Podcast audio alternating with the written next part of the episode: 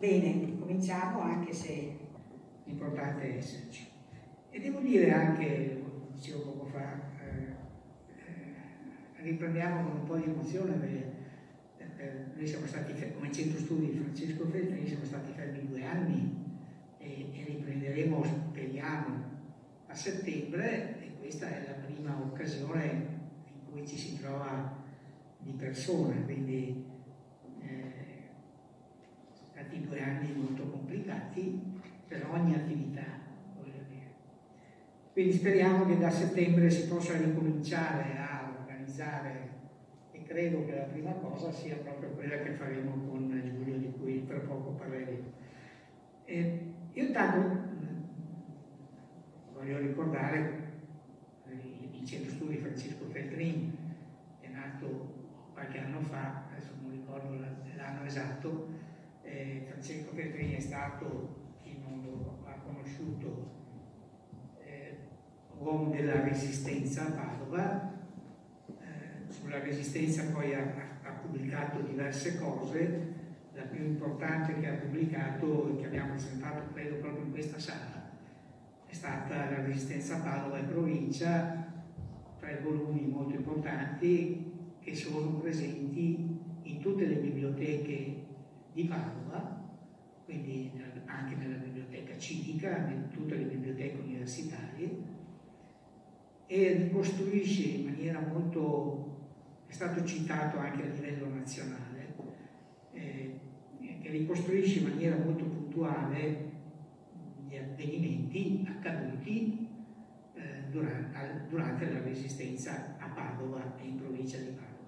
Sono tre volumi totale di 2000 pagine, un'opera molto importante alla quale ha dedicato diversi anni della sua vita e soprattutto gli ultimi anni eh, della sua vita. Accanto a questo poi lui è stato, eh, era insegnante di scuola elementare, e poi pubblico amministratore, è stato assessore a Padova, eh, prima all'urbanistica eh, negli anni in cui a Padova eh, l'urbanistica era servita dal professor Piccinato, uno dei più grandi urbanisti italiani, e, e poi ha fatto per una legislatura l'assessore alla cultura. Vorrei essere io a dirlo, né Barbara, ma per convinzione credo diffusa è stato, almeno nei ricordi che ci sono, il migliore assessore alla cultura perché ha saputo unificare eh, la struttura dell'assessorato mettendo insieme manifestazioni di cultura portando la cultura anche nei quartieri, ha fatto cioè alcune innovazioni molto importanti che hanno poi lasciato nella storia della città e soprattutto della cultura platamina un segno molto importante. E noi abbiamo eh, istituito questo centro studi che continuando eh, in maniera per quanto possibile eh, abbiamo recuperato queste sue pubblicazioni, pubblicato volume, questi tre volumi eh, sulla resistenza e abbiamo fatto alcune altre manifestazioni, speriamo di riprendere con eh, settembre eh, alcune attività eh, in suo ricordo, ma soprattutto per eh, così contribuire e valorizzare soprattutto gli eventi culturali nella nostra città. Per questo motivo siamo qua anche stasera, Giulio eh, ha scritto e sta finendo di correggere le bozze di un libro, Genio e Accademia, che è in fase di pubblicazione, eh, che sarà pubblicato credo entro settembre, ci sarà, e quindi ci daremo appuntamento in questa sede proprio per fare una presentazione formale ufficiale del, di quel libro. Eh, però eh, giustamente Giulio pensava di mettere, eh, di mettere, sul piano, lui e l'altro relatore, il professor Billo, eh, mettere sul tavolo alla nostra attenzione eh, alcune riflessioni che ci aiutano, ci avvicinano alla pubblicazione di questo, di questo volume. Eh, io non entro nel merito del volume perché sono, è compito loro, dico solo due o tre cose su, sui due relatori. Allora, il, andiamo per ordine di età, Giulio, eh, quindi cominciamo con il professor Billo, è laureato in lettere moderne, specializzato in storia dell'arte, insegnante di scuola superiore e docente a contratto all'Università di Padova. Eh, è, è, autore di numerose eh, pubblicazioni e quindi eh, io non entro neanche nel dettaglio di questo, ma da ottimo studioso di questo tema, temi dell'arte, credo saprà introdurci a questo argomento. Eh, Giulio invece è diplomato, Giulio Andretta è diplomato, io lo chiamo Giulio perché lo conosco dalla nascita, quindi eh, perdonatemi questa confidenza con l'autore. Eh, eh, Giulio Andretta è diplomato pianoforte, laureato in musicologia, ha studiato con pianisti affermati a livello internazionale in diversi concorsi e anche in diversi concorsi internazionali. Eh, alcune sue composizioni sono state recentemente pubblicate dal, dall'editore Armellini di Padova e ha pubblicato anche alcune composizioni originali per pianoforte. Eh, in ambito musicologico ha pubblicato con l'editore Casa dei Libri due monografie sul minimalismo eh, musicale. Adesso siamo in attesa di questa sua nuova opera e di qualche suo nuovo concerto se le condizioni, le condizioni ce lo consentiranno. Non so se avete stabilito chi comincia per primo. Eh, comincia allora eh, la parola al professor. Grazie. Eh, premetto che non sono musicologo, ovviamente, anche se il saggio di Giulio, Genio Accademia, eh, non si occupa soltanto di eh, musica e eh, musicologia, didattica della musica, ma ha modo e occasione per entrare in profondità su argomenti, aspetti più generali dell'arte e credo che Giulio mi abbia voluto a questo tavolo proprio perché sa, per la lunga amicizia che ci lega, che le mie convinzioni in fatto di arte e di estetica collimano in larga misura con le sue. E tutti e due, tra l'altro, ci troviamo per motivi professionali a muoverci su un terreno potrebbe essere piuttosto malagevole e insidioso, ed insidioso proprio nella misura in cui dobbiamo far, come dire, coabitare e conciliare la nostra vocazione artistica con la pratica didattica e divulgativa, che è quella dell'insegnamento, che è quella appunto della saggistica. Come ha premesso il dottor Mezzalira, io sono, sono stato docente di storia dell'arte, Giulio lo è di discipline musicali, ma in primis è un musicista, è un compositore ed è anche un valido poeta. E chi vi parla a sua volta modestamente si cimenta con la pittura e anche con la poesia.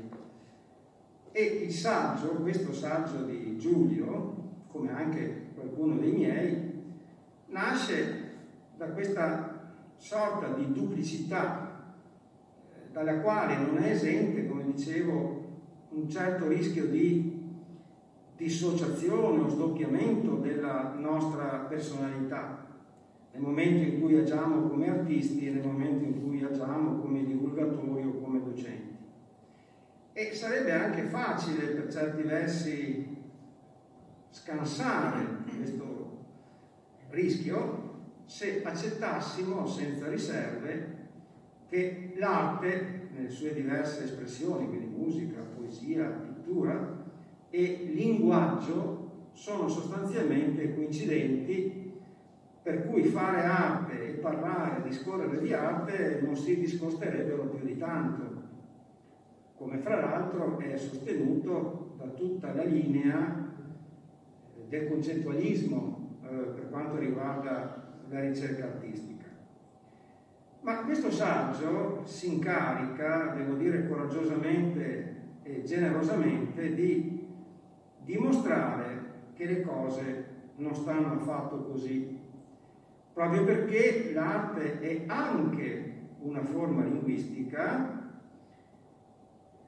per dire, è chiaro, forma linguistica una forma di comunicazione, se non altro perché c'è un, un emittente che è appunto l'opera artista e c'è un ricevente che è il fruitore. Quindi in questo senso l'arte è anche comunicazione ed è una forma linguistica, ma esaurirla, ridurla tout court ad un formalismo linguistico sarebbe riduttivo, sarebbe se non altro semplicistico.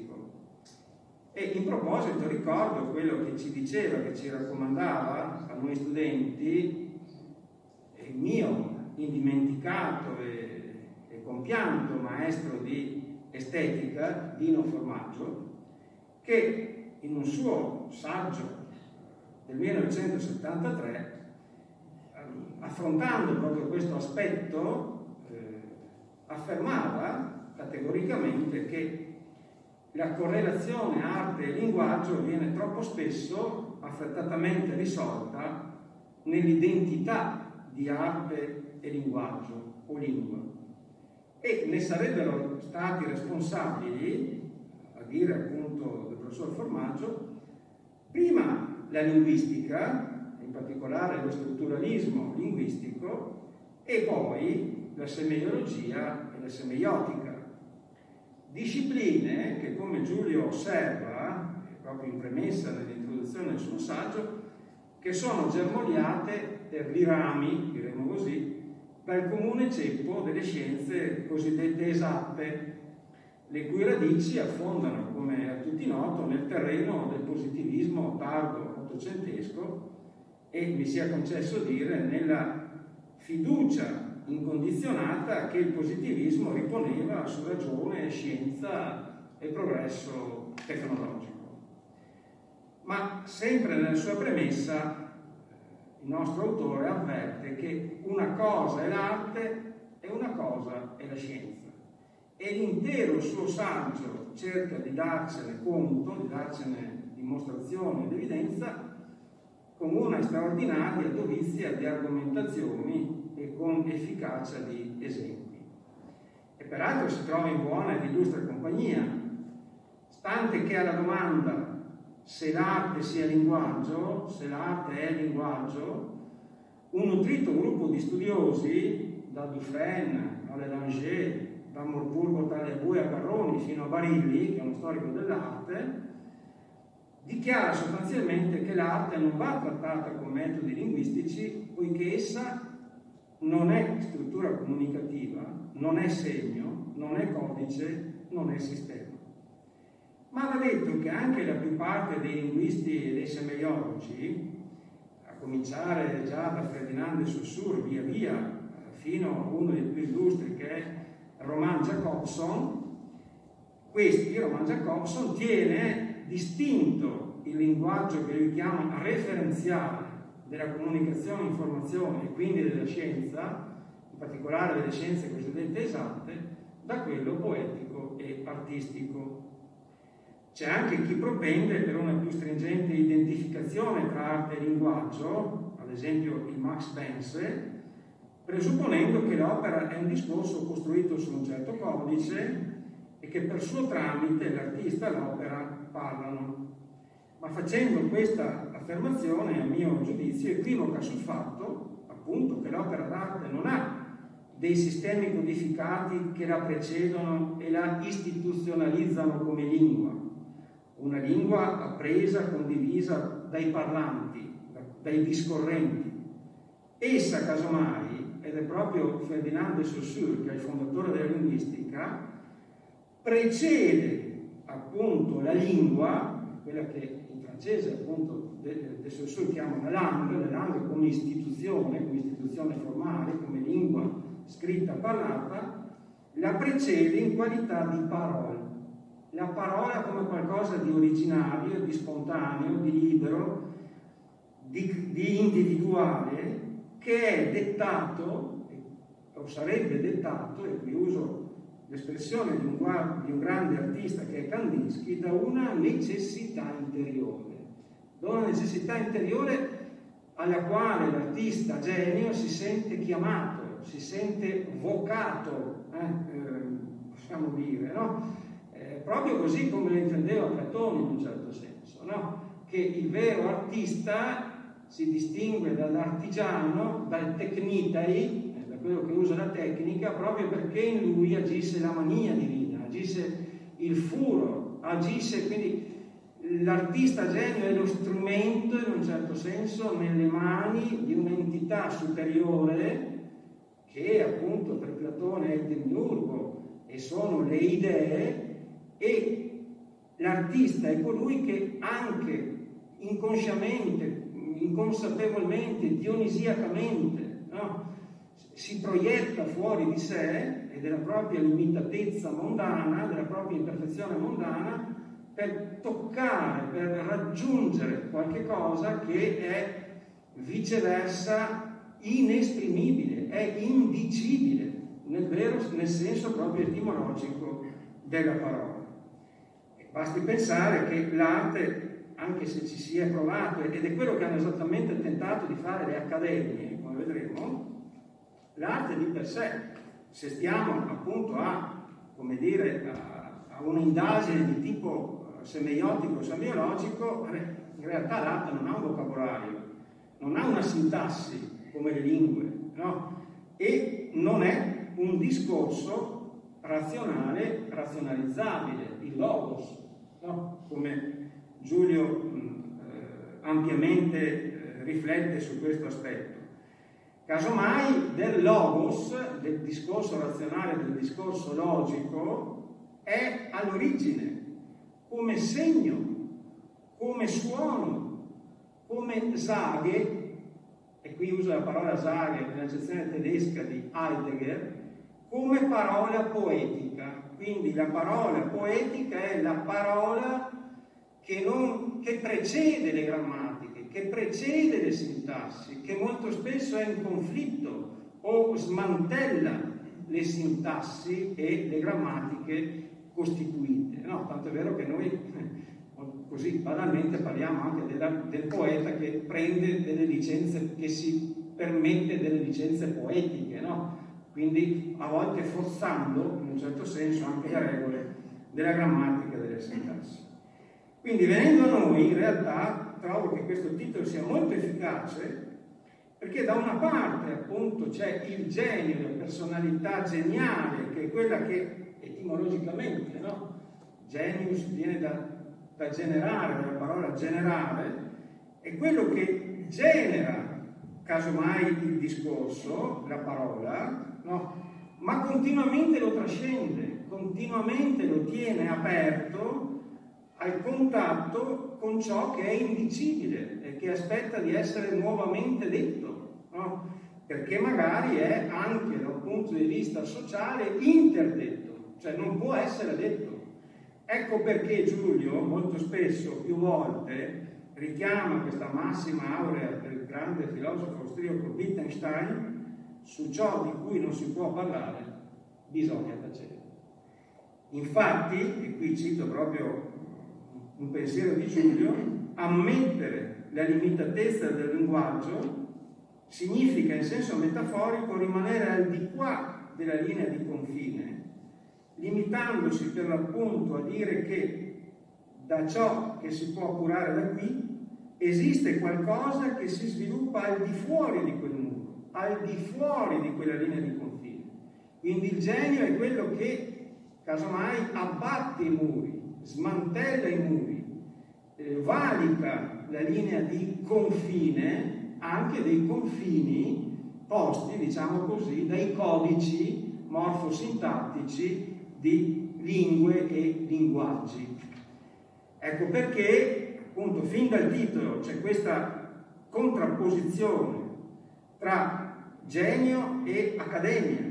No, sappiamo l'accademia, la parola accademia viene, accademia era il luogo in cui Platone ad Atene intratteneva, faceva lezione eh, con, i suoi, con i suoi seguaci, con i suoi, chiamiamoli, studenti, ma poi in età moderna partire dalla fine del 400 e primi del 500 le accademie diventano delle strutture aggregative, diventano delle strutture formative vere e proprie, la cui funzione era proprio questa invece, no? di normare, di, di creare delle, delle norme, delle regole linguistiche e anche di normalizzare da un punto di vista etico, da un punto di vista dei comportamenti, la prassi liberamente creativa, la prassi dire, del genio, il comportamento anche nella vita quotidiana del genio stesso, il quale, come sappiamo, spesso è restio a farsi condizionare da formule, da regole, anzi spesso e volentieri agisce in deroga a codici formali e comportamentali che sono socialmente approvati e socialmente condivisi. Non a caso noi abbiamo l'immagine anche un po' vieta del genio, della genialità come esadevolezza, come follia, follia nel senso in cui la intendeva positivamente appunto Platone, no? Platone la chiama mania, in realtà la mania divina, cioè è Dio che parla attraverso di me, cioè per farla corta, e anche l'immoralità, il libertinaggio. E il saggio di Giulio, molto ricco in questo senso, perché fornisce una campionatura molto significativa che non riguarda solo i musicisti, tra cui ad esempio Mozart o Gesualdo da Venosa, ma ad esempio Van Gogh, figure di artisti eccentrici, anche mentalmente instabili o tout delinquenti, come appunto Gesualdo da Venosa o come vedremo subito dopo eh, un pittore, un artista che a me è molto caro che è Caravaggio. Infatti se noi pensiamo, per un beato angelico non a caso beato, no? eh, morto in onore di santità, un Lorenzo Lotto, che è stato oblato nella Santa Casa di, di Loreto, c'è tutta un'ampia casistica che riguarda appunto la personalità deviante, diciamo così, o addirittura delinquenziale no? del genio, eh, che sarebbe degna di figurare in un trattato di criminologia o di psicopatologia. Ma se stiamo ai risultati artistici, in termini appunto di originalità, di genialità, chi fra i pittori può reggere appunto il paragone con l'omicida Caravaggio? E mi pare che sia illuminante eh, un esempio che è quello proprio palmare, palpabile, fra le tele che sono ospitate nella cappella Cerasi in Santa Maria del Popolo a Roma. Bene, sopra l'altare c'è la bara con l'assunta di Annibale Carracci, dipinta nel 1600-1601. Ai lati c'è il martirio di San Pietro e la conversione di San Paolo, appunto del Caravaggio. E chi è Annibale Carracci? Annibale Carracci è il fondatore di una delle accademie più prestigiose, l'Accademia Bolognese, assieme al fratello Agostino e al cugino Ludovico, appunto nel 1582, fonda l'Accademia degli Incaminati, incamminati sulla buona strada, tra virgolette, no? dopo, come dire, tutte le, le devianze del manierismo, che poi sarà chiamata dei desiderosi, i desiderosi di creare un bello stile, di creare appunto no, uno stile decoroso, proprio perché lo scopo di questa accademia che era appunto un luogo di formazione artistica, era quello di recuperare la correttezza, tra virgolette, la bellezza, la misura dell'arte rinascimentale, in primis Raffaello, che a loro giudizio era stata corrotta dalle stranezze, dalle fantasticherie, no, dai, dagli intellettualismi del manierismo. Ma in realtà la loro missione, il loro compito era anche quello di codificare, ecco il punto, insegnare, quindi creare un linguaggio, una lingua artistica eh, appunto che si traducesse in uno stile all'insegna del decoro formale, della pietas, della devozione religiosa, della ortodossia contro-riformista, così come erano state propugnate negli stessi anni proprio dal Concilio di Trento. Risultato? La paramentale dell'assunta è ben composta, ma è scontata, è eclettica, proprio perché mixa, fa un cocktail, diciamo così, tra la lezione dei grandi maestri tosco-romani, ad esempio il disegno, no, la forza dinamica di Michelangelo, con appunto la grazia formale, le misure di Raffaello e il colore, il colorismo dei Veneti, in particolare Tiziano. Ma proprio per questo difetta di autentica forza espressiva, difetta di quel carattere eh, che molto spesso è presente, no? trascorre, filtra dalle pagine di Giulio, che è quello della originalità. No?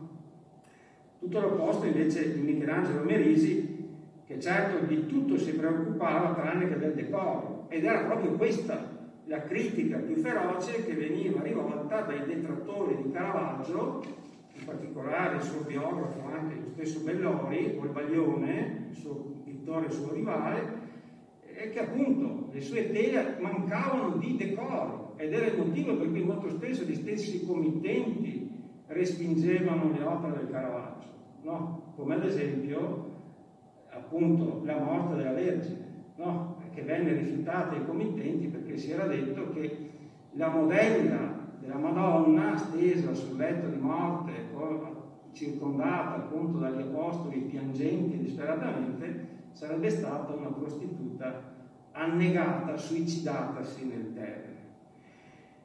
E appunto, sì, quindi in realtà Caravaggio è proprio questo che eh, taglia i ponti no? con l'Accademia no? eh, e non ha allievi come molti altri geni non hanno avuto allievi perché non potevano averne in un certo senso, anche se hanno, tra virgolette, fatto scuola ai posteri, no?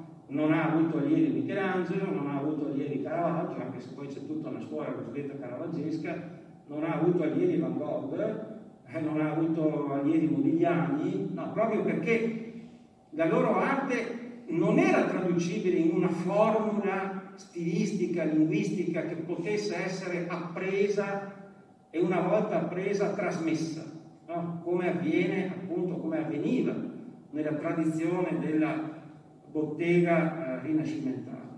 Ma proprio, ma proprio, perché Caravaggio rifiuta eh, questo elemento, come dire, del decoro e, come dire, dell'ortodossia religiosa, ed è, è proprio in fatto di fede religiosa, va molto più a fondo, va molto più addentro alla verità di quanto non facessero i suoi colleghi, diciamo così, di estrazione accademica. E sicché, appunto, come dicevo, sul piano anche etico e sul piano educativo, lo scapestrato, il violento Caravaggio, da genio maledetto qual era, genera una rivoluzione artistica così radicale e durevole che fa impallidire la timida, la sussiegosa riforma dei Carracci, no? che si basavano, come abbiamo visto, su una sorta di distillato linguistico. No? Loro credevano che l'arte si potesse istituire, istituzionalizzare in una lingua e in un comportamento, eh, come dire, prescrittivi, no? eh, cosa che invece Caravaggio appunto non fa. Perché Caravaggio va molto più a fondo va a cogliere proprio quella essenza veritativa dell'arte di cui parlerà più tardi eh, un filosofo che sia a me che a Giulio molto caro, che è Martin Heidegger, e che in estrema sintesi consiste in che cosa? L'arte, l'opera d'arte è qualcosa di aprente, nel senso che è continuamente, come dire, disponibile a che la risonanza, la voce nascosta dell'essere con la maiuscola possa essere, come dire, espressa dalla finitezza dell'ente, cioè l'ente è l'uomo, è, è lo scarto, è la deiezione, è la scoria, no?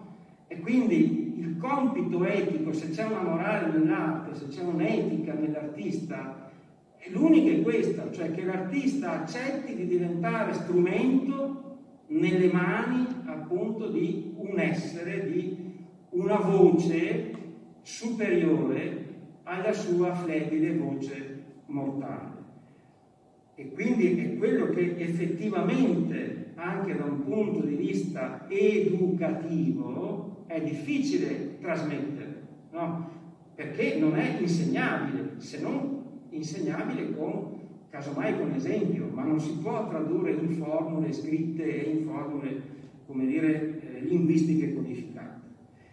E quindi in questa accettazione, tutto sommato, sta anche il valore educativo, no? eh, che appunto eh, in questo caso eh, chi si occupa di didattica dell'arte o di musica dovrebbe poter in un certo senso, non dico trasmettere, perché come dicevo è qualcosa di intrasmissibile, ma eh, mettere in guardia insomma, i propri allievi su questo aspetto. No? Che insomma, l'arte, la genialità mh, non te la può dare nessuno se non ce l'hai, se non hai questa sorta, come dire, di dono, eh, di, di, dono che, che, che, ti viene dato in un certo senso, no? e che spetta a te in qualche modo concretizzare eh, nell'opera d'arte e, come dicevo prima, anche nella, eh, a volte nella indefinitezza dell'opera d'arte in termini di critica, in termini quindi di linguaggio o di storia dell'arte. No? Infatti, per chiudere, viene in mente un episodio che, eh, che, che, che cita, che poi è tratto da un film famoso che è appunto eh, quello di Milos Forman, no? Amadeus, ecco, Amadeus. E qui io ho sempre in mente, mi è rimasta impressa questa scena no? di Mozart felicitante sul letto di morte e vicino a lui c'è appunto Salieri, no? che pare fosse stato nella funzione cinematografica il committente di questa, eh, di questa, di questa composizione, no? di questa messa da requiem con Dies Irae, e il povero Salieri che non riesce a tenere dietro no? all'effervescenza, alla, a, a questa musica, a questa voce che parla per bocca di Mozart, ma probabilmente viene da oltre quel limite, viene da oltre quel muro di cui parlava, uh, di cui parlava Giulio. No, anche se a me, poverino, Antonio Salieri mi sta simpatico, non fosse altro perché siamo, come dire, compaesani, siamo nati tutti e due a Rignano, certo, quindi ecco, da questo punto di vista, come dire, un povero, povero Salieri, no? fa anche un po' la mia, la mia simpatia.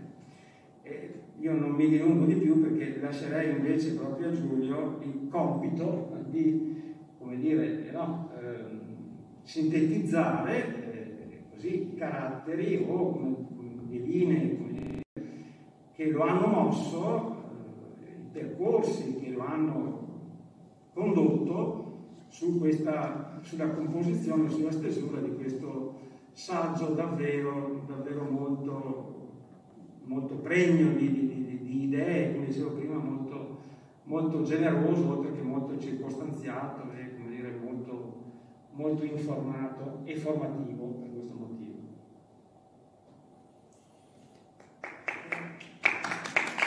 Grazie al professor Billo. Eh, devo dire su una materia che non sempre chi non è addetto ai lavori eh, accetta con facilità, devo dire eh, il professor Billo, che io ho sentito ancora su Vedi questo un'altra volta, eh, riesce a, così, a, a, coglierci e quindi a trasmetterci eh, cose molto, molto importanti. Direi subito la parola a Giulio per eh, dirci qualcosa su questa sua opera. Allora, non mi sembra il caso di fare una sintesi eh, così del libro perché chi vuole se lo legge, insomma, anche perché i libri si fanno, se lo leggerà, se lo leggerà insomma, i libri si fanno proprio perché insomma, qualcuno li possa leggere, anche perché rispetto così all'esposizione orale eh, c'è tempo anche per l'autore di meditare bene tutti i caratteri eh, attraverso dei riferimenti specifici, poi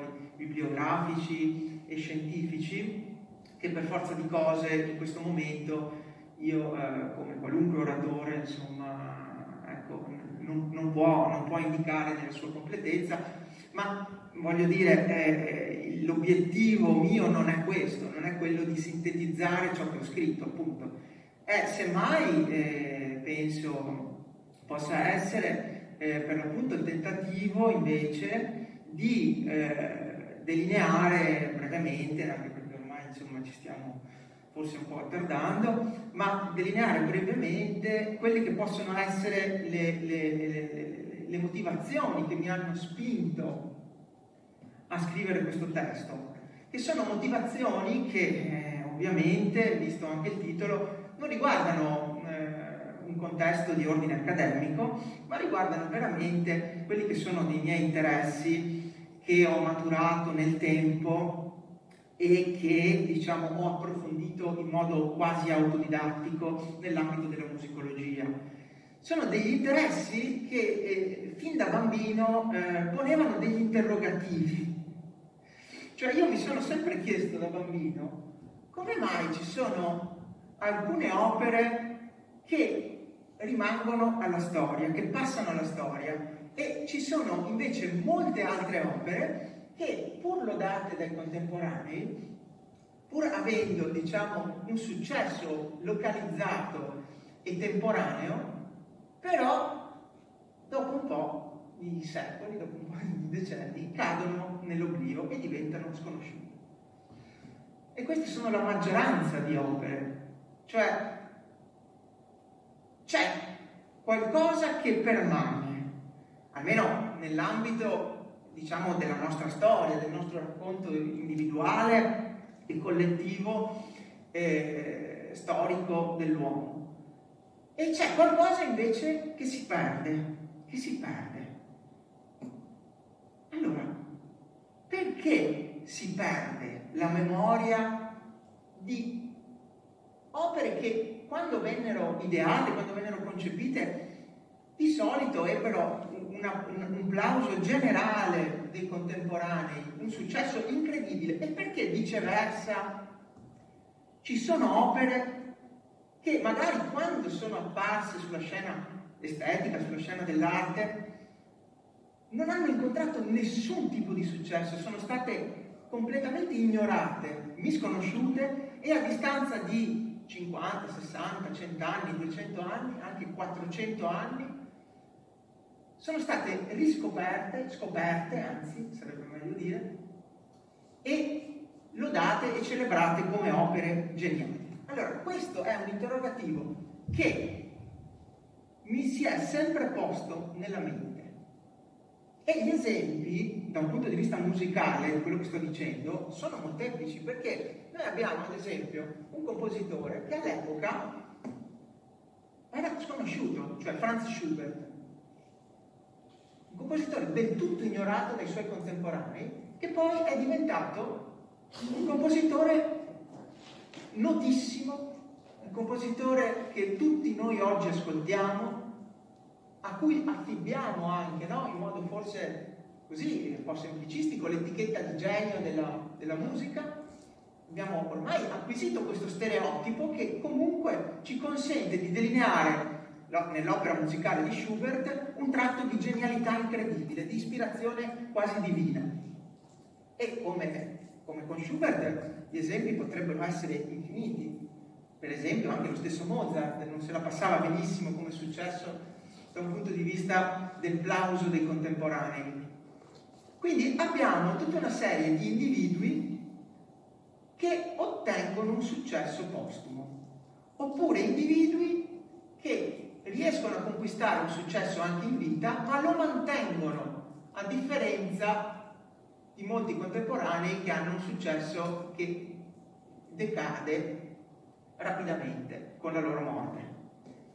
Allora io ho basato, diciamo, da un punto di vista eh, filosofico, quindi mi sono marginalmente occupato anche di filosofia della musica, eh, mi sono occupato proprio di questa, di questa, di questa eh, tradizione culturale che si sostanzia anche tutta una serie di termini che hanno una loro storia nella cultura e che un'impostazione di tipo positivistico, cioè scientista, non della scienza, ma scientista, quindi io inviterei tutti a diffidare quando c'è sempre degli ismi, no? le ideologie, gli ismi, queste forzature ideologiche che impediscono anche una serena ricerca scientifica. Allora il positivismo ha azzerato alla radice tutta una serie di significati che per millenni si sono sedimentati in una sorta di stratificazione semantica e davano, connotavano, al, ad esempio alla parola genio, tutta una serie di significati che poi il positivismo o una, un portato di tipo positivistico nell'ambito della musicologia ha eliminato. Allora il genio, per, anche per Platone, per esempio, per Platone e Aristotele, è colui che si muove in un territorio di creazione. Allora, Genius dal latino geno, cioè generare, creare, cioè colui che crea, colui che crea e aspira all'immortalità. Aspira all'immortalità perché entra in familiarità con tutta una serie di territori cioè visita tutta una serie di territori espressivi che non competono alla sola razionalità, al solo linguaggio, al solo logos, direbbero i greci. Cioè l'artista è colui il quale viaggia, colui il quale sperimenta, colui il quale crea qualcosa di originale. Perché se non creasse qualcosa di originale non sarebbe un genio, per definizione.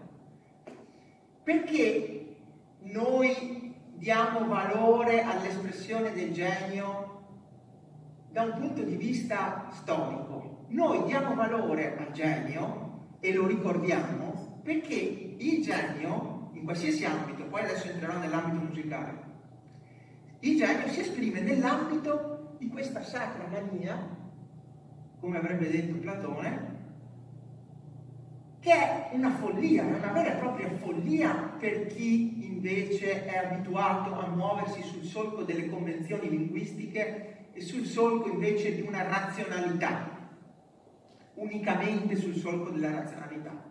Quindi il genio, fin dall'apparire del termine, ha sempre avuto questa connotazione di originalità, di follia, di devianza, anche sotto un certo aspetto di criminalità, perché il genio si pone, si pone in una situazione di non allineamento rispetto alle convenzioni della propria epoca. Allora uno può, dire, ma tu non hai le prove per poter affermare questo da un punto di vista musicologico e scientifico? No, non le ho. Non le ho, perché queste sono, eh, sono significati che non possono essere compresi nel ristretto ambito di un'analisi induttiva e osservativa da un punto di vista scientifico. Queste sono delle stratificazioni semantiche che si sono depositate eh, nella tradizione culturale occidentale, eh, faccio subito presente che stiamo parlando di una tradizione occidentale, e che hanno avuto uno straordinario successo dagli antichi greci fino al positivismo, cioè fino alla fine dell'Ottocento. Poi, con un tratto di penna, queste discipline scientifiche, soprattutto mi riferisco alle scienze umane, hanno preso questa ideologia, perché si tratta veramente di un'ideologia scientista del positivismo, per dire no, attenzione, cancelliamo tutto. Il genio o non c'è, o è un prodotto della casualità, O è frutto delle circostanze quella creazione? Cioè, qui c'è un capolavoro, è lì al Louvre, perché? Non perché nell'opera ci sia qualcosa di intrinseco che abbia una sua validità, ma è lì perché sono sorte una serie di circostanze che lo hanno portato a essere ammirato e celebrato da tutti nei secoli. Allora, queste sono un po' le due polarità dell'analisi che io ho voluto, diciamo, esporre nel mio testo. Ovviamente io ho detto, dal mio punto di vista, soprattutto però, questo in modo scientifico, sì, apponendo tutta una serie di documenti, di documentazioni, quindi di osservazioni nell'ambito appunto di un lavoro di tipo musicologico, mi sono peritato di apporre tutta una serie di indizi e di prove che confermerebbero il contrario, cioè che confermerebbero il fatto che il genio è effettivamente un individuo che si muove nell'ambito di una creazione originale, nei limiti del possibile. È ovvio che il genio si appropria di una tradizione culturale, è ovvio che il genio va a scuola e e e si appropria di tutta una serie di strumenti tecnici con i quali porre, eh, diciamo una, un, un, un, porre in essere la sua creazione. È evidente questo, ma è altresì evidente che il genio lavora nell'ambito di un'espressione di sé, quindi di una propria singolarità, che diventa testimonianza di una propria individualità, quindi, di qualcosa che gli è connesso in quanto consapevolezza di se stesso, cioè in quanto il genio o l'artista geniale conosce se stesso. Quindi in questo senso ci può essere appunto utile il motto socratico del conosci te stesso, cioè il genio non si allinea rispetto alle convenzioni della propria epoca perché conosce se stesso, perché rispetto a ciò che gli è imposto, tra virgolette, da una convenzione culturale o sociale, lui conosce quelle che invece sono le sue pulsioni, quelle che sono le sue eh, parti non del tutto conosciute. Allora qui potrebbe esserci una contraddizione. Allora l'inconscio, anche in senso freudiano, non è conosciuto, però l'artista nel momento in cui si esprime da un punto di vista artistico, ovviamente, o musicale, fa uscire una sua parte inconscia, nemmeno conosciuta da lui. Quindi non è intenzionale il prodotto e la genesi della creazione eh, musicale o artistica. Non è del tutto intenzionale, perché l'artista si rifà a tutta una serie di forze che non conosce nemmeno lui da un punto di vista razionale cioè si esprime in un territorio che non è quello del linguaggio, non è quello che noi studiamo a scuola. Allora, quando uno deve fare un volto come quello di una statua greca a scuola, gli si insegna che il naso deve essere ad un terzo di tutta la, la faccia, no? Cioè deve, deve avere la proporzione di un terzo e la fronte deve avere la proporzione di un terzo. Il genio al genio non interessano queste regole, non interessano in linea generale queste regole, anche, nel, anche nel, nell'artista classico, come può essere un Canova, vi è sempre una, un momento di sperimentazione.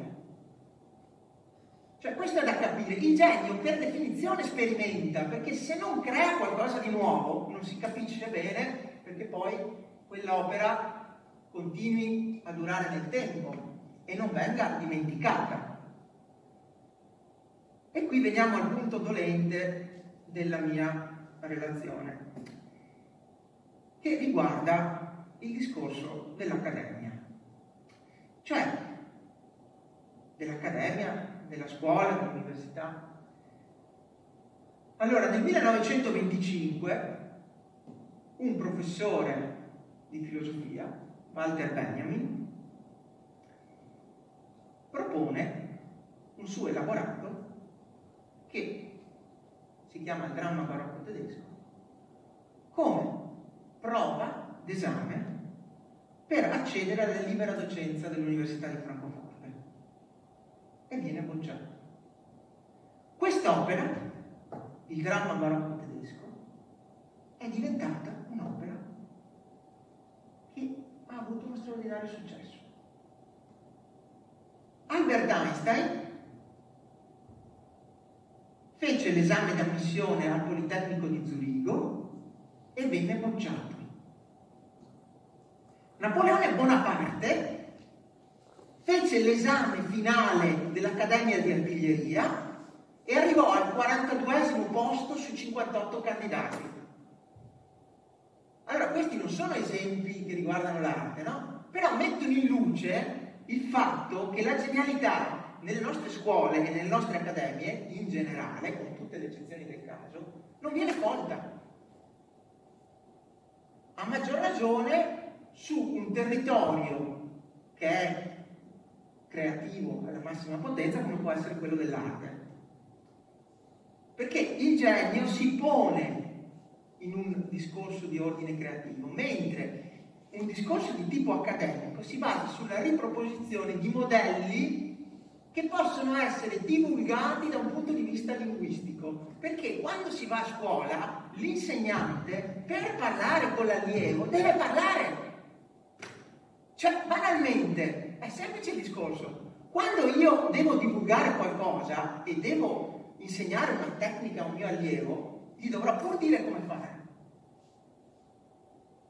Gli dovrò dire, quel naso deve essere a un terzo rispetto al volto. E questo è sbagliato però, perché poi, quando c'è un artista espressionista, non fa il naso con un terzo ad un terzo.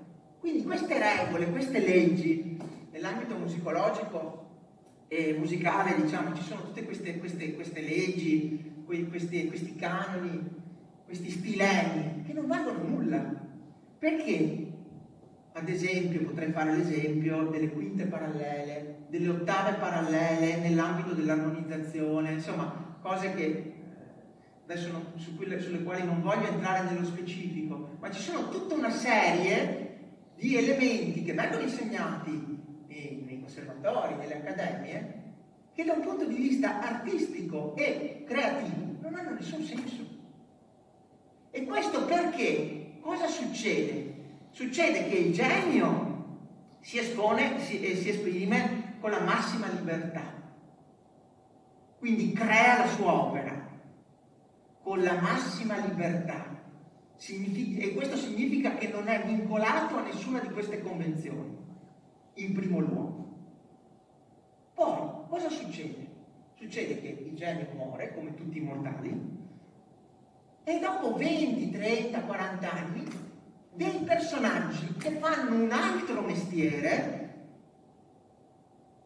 perché il musicologo e lo storico dell'arte non è il pittore o il musicista, sono altri mestieri. Dicono, guardate che sulla base dell'analisi di questa mia opera, di questa opera del genio, si possono trovare delle ricorrenze, Secondo me si può dire, sulla base dell'osservazione del capolavoro, si può dire che in quel caso il genio si sia attenuto a questa ricorrenza, a questa, e poi col passare del tempo queste ricorrenze diventano regole accademiche, diventano leggi, ma il genio quando si esprime non, non segue la moda, la crea semmai crea la moda, ma non si esprime seguendo una moda che gli è imposta dall'esterno.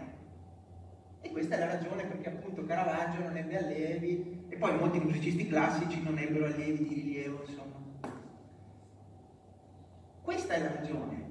Quindi la questione fondamentale di cui un docente, diciamo, eh, in ambito accademico dovrebbe essere consapevole è questa duplicità che vi è eh, nell'ambito appunto dell'insegnamento, perché per forza di cose in ambito accademico ci si deve esprimere linguisticamente, perché io devo divulgare una tecnica, devo trasmettere una tecnica, ma devo anche, dal mio punto di vista, far presente all'allievo che quella legge, che quella regola non è tale in realtà, è frutto di un'elaborazione intellettuale sulla base dell'osservazione di determinate opere, che però quando sono state create non, non c'era nel genio l'intenzionalità di creare questa cosa con una legge esterna a lui.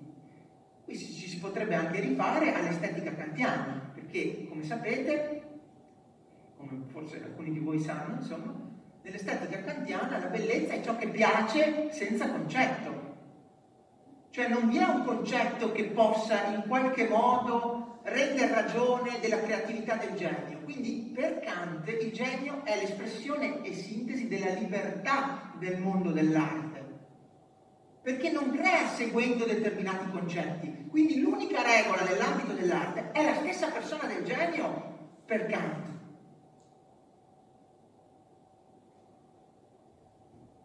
Io direi di chiuderei qui nel senso che mi pare di aver fatto un, una sintesi di quello che, eh, della motivazione che mi ha spinto. Io ho sempre visto questa divaricazione fra un, un, un, un insegnamento di tipo istituzionalizzato che nella sua stragrande maggioranza non tiene conto di questo approccio creativo nell'allievo. E il rischio fondamentale che si crea è quello di tarpare le ali all'allievo, perché se tu non lo rendi, non lo rendi cosciente che nel momento espressivo lui può e deve sentirsi libero sulla base di un determinato eh, approccio singolare alla creazione, quindi libero, rischi di rovinarlo. Naturalmente questo non significa che il docente non abbia il dovere di insegnare all'allievo una tecnica, non abbia il dovere di parlare, non abbia il dovere di confrontarsi linguisticamente con l'allievo, altrimenti vi sarebbe un mutismo che non consentirebbe nessun atto didattico. Però questo non deve condizionare la libertà dell'allievo, soprattutto quando finisce il suo corso di studi, e ingabbiarlo in una serie di convenzioni espressive che limitano la sua libertà. Quindi sarebbe buono che il docente mettesse in guardia l'allievo su questo discorso, perché altrimenti siamo ad Albert Einstein, siamo a Walter Benjamin, siamo a Napoleone Bonaparte, siamo a Franz Schubert, a Verdi che è stato bocciato, eh, eh, appunto, appunto. E, e, gli esempi sono, miri, sono miriadi di esempi, sono veramente miriadi. Io chiudo qui anche perché spero di non avervi annoiato più di tanto. Insomma. Grazie Giulio. Eh, devo dire, eh, vista anche la foga con la quale si nota subito la grande passione per certo. questa, per questa materia. Sì, io parlo sempre, scusa, io parlo sempre a braccio. Sì, sì, fai bene, perché anch'io sono uno che non legge, quindi... Eh, e, e sei riuscito a creare, almeno in me, sei riuscito a creare, come dire, la curiosità di leggere poi il, il tuo libro. E quindi... Eh, quando uscirà sarà senz'altro. Se c'è qualcuno che vuole fare qualche domanda, se no poi vorrei anch'io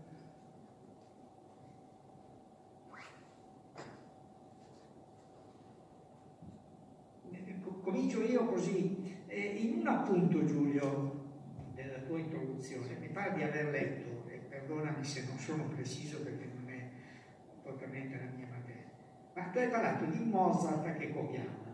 Ecco, allora questo mi ha molto incuriosito e anche, se vuoi, un po' beh, allora cosa, cosa intendevi dire? E come si colloca allora il Mozart che copia? Lo possiamo considerare genio o come tu dici un buon artigiano? Ecco, mi pare che io ho usato questi termini. Volevo un attimo allora, eh, sì, naturalmente il riferimento non è mio, sono stati scritti dei libri proprio su questo fatto che Mozart copiava. Abbiamo una documentazione eh, del fatto che Mozart, mi verrebbe da dire come Picasso, no?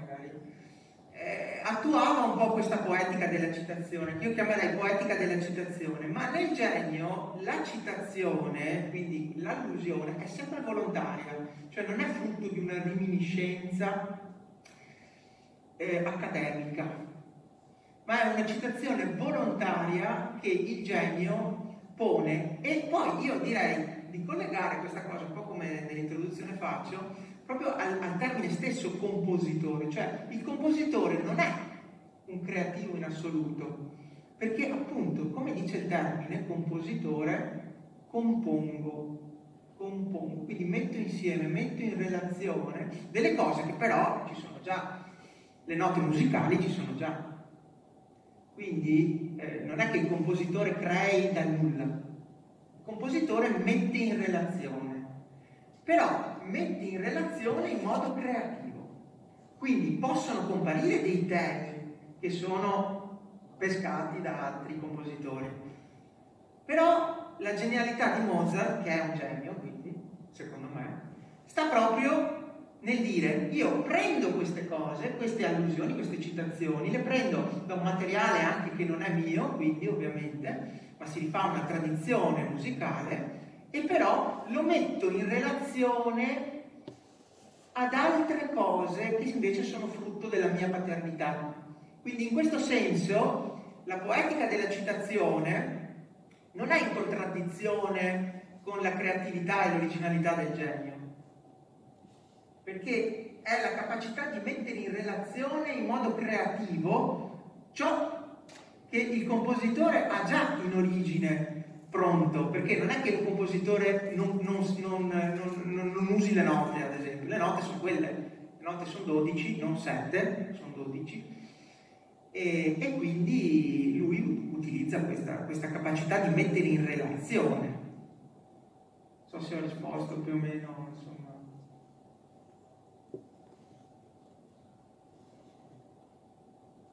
Se qualche altro... Questo vale anche, questo vale anche per, per l'arte. Ha maggior ragione, infatti giustamente Giulio citava... Giustamente Giulio citava l'esempio di, di Picasso, no? Infatti diceva io non, io non invento trovo e trovava tra, come dire, no, metteva insieme, faceva, faceva anche lui delle, tra virgolette, eh, citazioni che a volte sono anche scoperte, però la citazione non è la copia, perché lui la, la, la rivive, la, la, rimanipola, la uh, trasforma, la apre proprio, non solo in senso metaforico, anche in senso formale, no? Vi sarà a tutti noto il eh, più noto capolavoro di Picasso che è Guernica. In Guernica ci sono citazioni scoperte, ad esempio da Raffaello, delle stanze, dell'incendio di Borgo, c'è la donna che regge in braccio il bambino, no, primo piano, è una citazione palese da appunto l'incendio della stanza di Borgo, dove c'è appunto questa donna che eh, tiene il bambino come dire, in seno, il bambino morente in seno. No? E potremmo farne molti altri di questi, eh, di questi esempi. Eh, oppure un altro che eh, ha ragione, giusto titolo, Giulio cita è Marcel Duchamp Marcel Duchamp con l'invenzione di May. Marcel Duchamp che crea delle opere d'arte innovative, geniali, tra virgolette, anche proprio sul piano del linguaggio, eh, se così vogliamo dire, usando delle, trovando, mettendo insieme, utilizzando degli oggetti già fatti, ad esempio famoso rinatoio che tanto fatto discutere, no? Che non ha manipolato, lui non, non ha scolpito, insomma non ha modellato la creta, non ha fuso il bronzo, non ha, non ha, non ha scarpellato il marmo, però ha individuato, come dire, in, in una cosa banale, una cosa già nota, che, che soprattutto aveva un'altra, un'altra destinazione d'uso, ha individuato un, un, pensiero nuovo, appunto, come dicevo prima, in termini heideggeriani, un pensiero aprente, cioè che apre a un'altra prospettiva, a un altro mondo, se così vogliamo dire, di, di idee e di, di, di, concetti e di effetti. No? Appunto, tra l'altro creando, come dire, no, proprio uno, uno scompenso, un dissidio, un cataclisma all'interno delle convenzioni artistiche. No? Nel momento in cui quest'opera viene dire, messa, presentata per una mostra, gli stessi artisti dire, che lo portavano guardia, quindi non dei bacchettoni accademici, eh, cioè, la giudicano come un obbrobrio, come, come, come una provocazione. C'è anche questo elemento ovviamente della provocazione, ma il vero genio è proprio, è, proprio questo, che sa vedere, antivedere laddove gli altri, per certi versi, sono, sono, sono ciechi. No? Po' la metafora del veggente di Rimbaud, no? cioè l'artista è voyant, cioè è colui che vede laddove gli altri non hanno ancora visto niente, o continuano a vedere le solite cose che, che, che hanno appreso appunto da un punto di vista accademico. No? E quindi. No, su questa cosa di, di, di Marcel Duchamp che comunque compare da non addetto ai lavori, ma mi serviva molto anche, diciamo, all'interno del mio testo fare delle allusioni, ecco, diciamo, molto brevi e sintetiche anche al mondo dell'espressione artistica ed è per questa la ragione anche del fatto che tu sei qui, insomma perché mi puoi assolutamente aiutare in questo, assolutamente. Però riguardo a, a, a Marcel Duchamp, mi verrebbe in mente proprio il concetto di errore, no? Cioè, ciò che per una convenzione o, che, o per qualsiasi altro tipo no? Di eh, legge non scritta di una comunità è bandito, mi verrebbe in mente anche alla merda dell'artista di... È, tutto ciò che è bandito e che sembrerebbe l'opposto di qualsiasi tipo di espressione artistica, viene invece rifunzionalizzato e inserito nel museo o, nel, o nella galleria d'arte. Quindi questo fatto è fondamentale perché in arte, proprio perché c'è questo scompaginamento del linguaggio, non c'è più un giusto e uno sbagliato. Cioè, le opposizioni dualistiche della logica classica per cui un'affermazione è vera o un'affermazione è falsa, nell'ambito artistico non ha nessun valore. Quindi non può esserci un errore nell'ambito dell'espressione artistica. Quando l'allievo sbaglia e l'insegnante lo corregge, deve stare molto attento l'insegnante a correggere l'allievo, perché non può parlare di errore in senso stretto. E questa è un'altra cosa fondamentale da dire. Cioè, se corregge deve dire attenzione, sulla base di queste convenzioni tu non, non le stai seguendo, ma non può dire è sbagliato. Questo è un altro paradosso che diciamo mette in luce come la didattica nell'ambito, eh, nell'ambito soprattutto musicale, insomma, quello che posso vedere io dal mio osservatorio, avrebbe bisogno di essere profondamente rivista in questo senso. Bene, eh, ci, sono, ci sono altre, ce ne sarebbero altre, ma credo ci fermiamo qua e ci diamo, e direi se non ci sono richieste di chiarimenti, eh, ci diamo appuntamento a settembre quando avremo anche il testo eh, che sarà edito dalla CLEUP. Eh, noi chi lo vorrà potrà vedere nella pagina Facebook del Centro Studi Feltrin, metteremo sia quando presenteremo il libro, sia magari notizie in divenire attorno a questa iniziativa. Quindi io direi, mi veniva da fare una osservazione, ma la faccio solo senza chiedere la risposta. Allora potremmo, senza, essere, senza esprimerci in maniera assoluta, potremmo dire che dall'Accademia non nascono geni?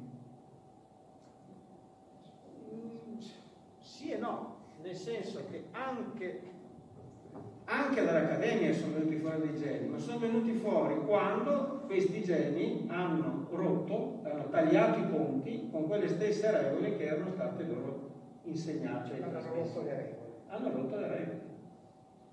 Cioè è appunto la ricodificazione del codice, se vogliamo usare una terminologia del tipo semiologico, semiotico e così no?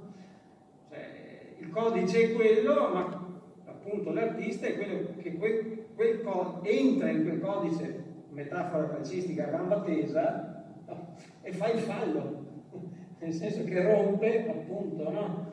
eh, spacca le gambe, eh, metaforicamente parlando, a, a, questa, no? a, questa, creatura, se vogliamo, che è appunto no? l'insieme di formulazioni accademiche, a volte anche così molto, molto notarili, no? cioè molto dettagliate, no? per cui guai.